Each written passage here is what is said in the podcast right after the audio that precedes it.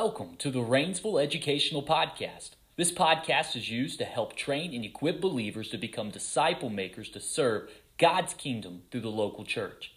Enjoy this next session as we talk about this week's spiritual rep.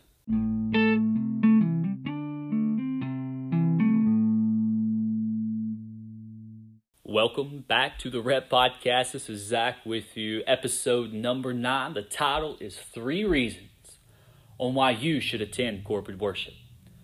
Let's jump back into this. So, throw it back to episode one, where I introduced you guys to what we call the pathway here at Rainsville First. One of the things that I really hope you picked up on and that you understand from that pathway is that the pathway developed here by the leadership of our church is not the product of some random thought or idea. It's derived directly from Scripture with a deep conviction that if you walk through this given pathway, it will ultimately lead you into a deeper relationship with Christ. Now, if you recall, the very first step of that pathway was participation in corporate worship or in our worship services on Sunday mornings at 10:15 a.m. and on Wednesday nights at 6:10 p.m. Why is that the first step? Why would we stress the point that you need to begin at this level and remain, don't miss this, remain faithful to attending the worship services? Why can I say with confidence that you never graduate from worship? Is it really that important for you? Here's the question for you to be faithful to attend worship. Is it really that important? In one word, absolutely. Now, here are three quick reasons to defend that conviction. Number one, we need to worship. Or I could say it this way you were created to worship. You've probably heard this question before What is man's chief end? The answer that's often given to that question is perhaps even more well known. Man's chief end is to glorify God and to enjoy Him forever. This is clearly seen when Isaiah says, I will say to the north, Give up, and to the south, Do not withhold. Bring my sons from afar and my daughters from the end of the earth everyone who is called by my name, whom I created for my glory, whom I formed and made. Isaiah 43, verses 6 through 7, the Word of God. The reason I want to point this out is the first reason, and at the beginning, is because I find it absolutely critical for us to understand a very important distinction. God doesn't need our worship. Jesus said the, the rocks would cry out if we didn't. God's not the one that needs worship, but rather we who need to worship. We who were created to worship Him. It's our grand purpose to worship and therefore glorify the perfect triune God of the universe. I think of this truthful saying from that old theologian, C.S. Lewis if we find ourselves with a desire that nothing in this world can satisfy, the most probable explanation is that we were made for another world. So, reason number one for why attending worship is ultra important is that you need to worship. Skipping worship isn't shortchanging God but rather shortchanging yourself. Reason number two we are changed or transformed in worship. There's no doubt in my mind that the purpose of worship is to glorify God. But that doesn't mean that it doesn't have an effect on us. The Bible seems to be explicitly clear that there is a transforming work that occurs when the children of God engage in genuine worship as we draw near to God through Jesus Christ. I remember that I once heard about a psychology study conducted on married couples. who, for some reason, after many years of marriage, after being married for decades and decades, these people tend to start looking like one another. I, think it's somewhat humorous and really fascinating and oddly true if you really think about it. If you think of a couple who's been married for 70 years, the person and the people I have in my mind, they, they look like one another. I don't, I don't get it. It's somewhat true and it's fascinating and it's humorous. And apparently it has absolutely nothing to do with genetics or anything like that. it's just that over time, this couple has apparently spent so much time with one another that quite literally they are changed. I don't know how scientifically true that report that I read was, but what I do know is that it is certainly true of believers who are in the presence of the living Lord. We are changed as we spend time with Christ, as we spend time gazing in awe at Christ. We are changed, says Paul, from one degree of glory to another when we behold the glory of the Lord. I have no doubt that you may experience that type of transformative moment of worship in the prayer closet. And I pray that you do.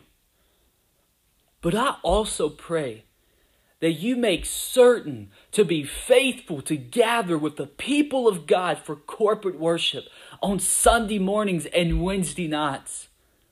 That's because something special occurs at the assembled gathering of God's people for worship that you won't encounter in isolation we behold the presence of the Lord in a special way, and we are transformed from one degree of glory to another. Don't skip worship because you were made to worship and you are transformed as you worship. And here's one final thought that is really the opening lines to a popular Christian song that our student worship team led us in this past week during our student worship service. When we raise a hallelujah, our enemies flee. The song has this catchy line in it My weapon is a melody. I think of the Old Testament people of God when I hear that song who in the 20th chapter of Second Chronicles were watching the advancing armies of their enemies, the Moabites, the Edomites, and the Syrians. The way the scene is painted is that this is not looking like a good day for old King Jehoshaphat and the Israelite people. But listen to what happens. Second Corinthians chapter 20 verses 20 through 24. And they rose early in the morning and went out into the wilderness of Tekoa. And they went out. Jehoshaphat stood and said, Hear me, Judah and inhabitants of Jerusalem. Believe in the Lord your God, and you will be established. Believe his prophets, and you will succeed. And when he had taken counsel with the people, he appointed those who were to sing to the Lord and praise him in holy attire as they went before the army and say, Give thanks to the Lord, for his steadfast love endures forever. Now listen to this. And when they began to sing and praise, the Lord set an ambush against the men of Ammon, Moab, and Mount Seir, who had come against Judah, so that they were routed. For the men of Ammon and Moab rose against the inhabitants of Mount Seir, devoting them to destruction. And when they had made an end of the inhabitants of Seir, they all helped to destroy one another. It wasn't a sword from Israel, it wasn't a shield or a bow and arrow. I can't think of a better way to say it. Their weapon really was a melody a melody of praise, a melody of worship, of truthfulness coming, arising from their hearts. Give thanks to the Lord, for his steadfast love endures forever.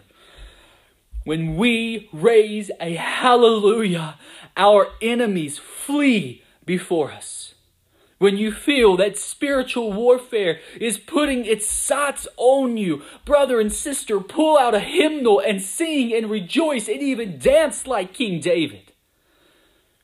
For the enemies flee at the awesome name of our God.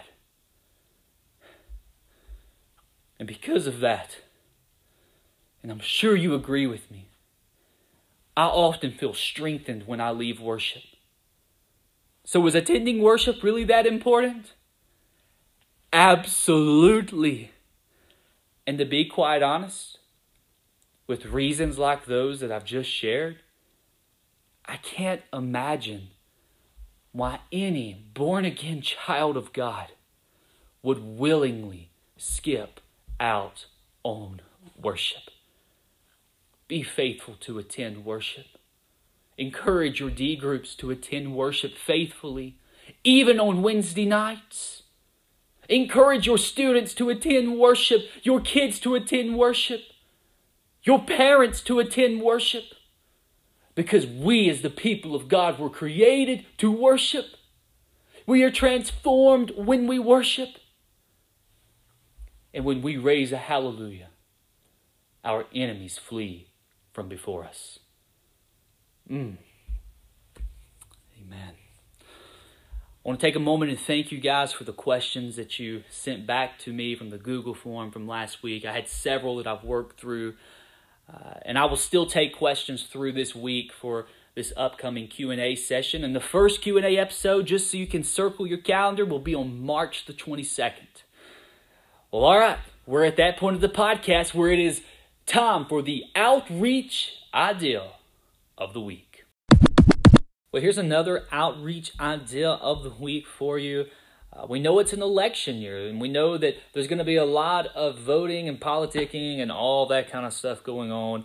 Uh, you probably know much more about that than I do. But, but here's an idea when election time rolls around, specifically in November, uh, maybe a Sunday school class or a J Life group would like to provide refreshments for the voters uh, who are maybe standing in long lines at the end of a long day at work. Man, what an awesome opportunity to just strike up a conversation. You don't have to get political. In fact, I would encourage you not to get political.